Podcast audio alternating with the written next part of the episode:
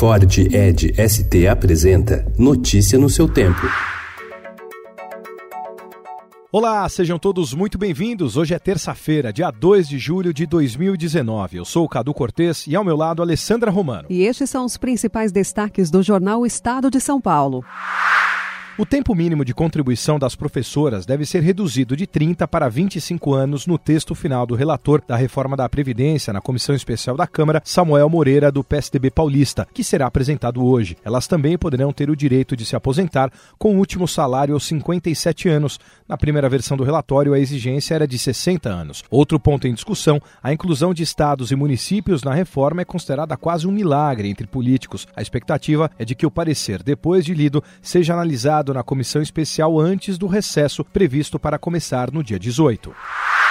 O acordo fechado por Mercosul e União Europeia prevê que os países dos dois blocos vão poder elevar tarifas caso haja aumento inesperado e significativo na importação de produtos agrícolas e industriais. A medida terá de ser temporária, mas poderá ser tomada até 18 anos após a entrada em vigor do tratado.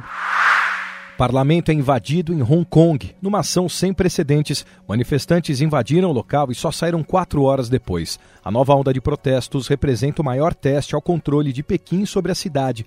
Os manifestantes pedem a saída da governante Carrie Lam e a derrubada do Conselho Legislativo.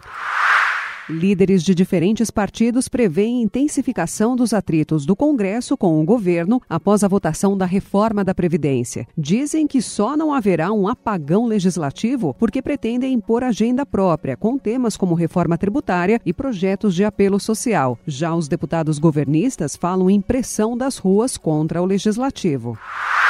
Permissões de trabalho para camelôs serão válidas por 90 dias e será admitido um ambulante por quarteirão fora das áreas de grande concentração.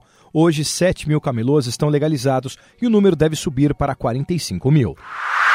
Campeão de audiência. Autor dos maiores sucessos recentes do teatro brasileiro, Juca de Oliveira finaliza a peça As Mãos Limpas e estreia nova versão de As Atrizes. Campos do Jordão, passeio de balão é uma das atrações da cidade que tem mais novidades.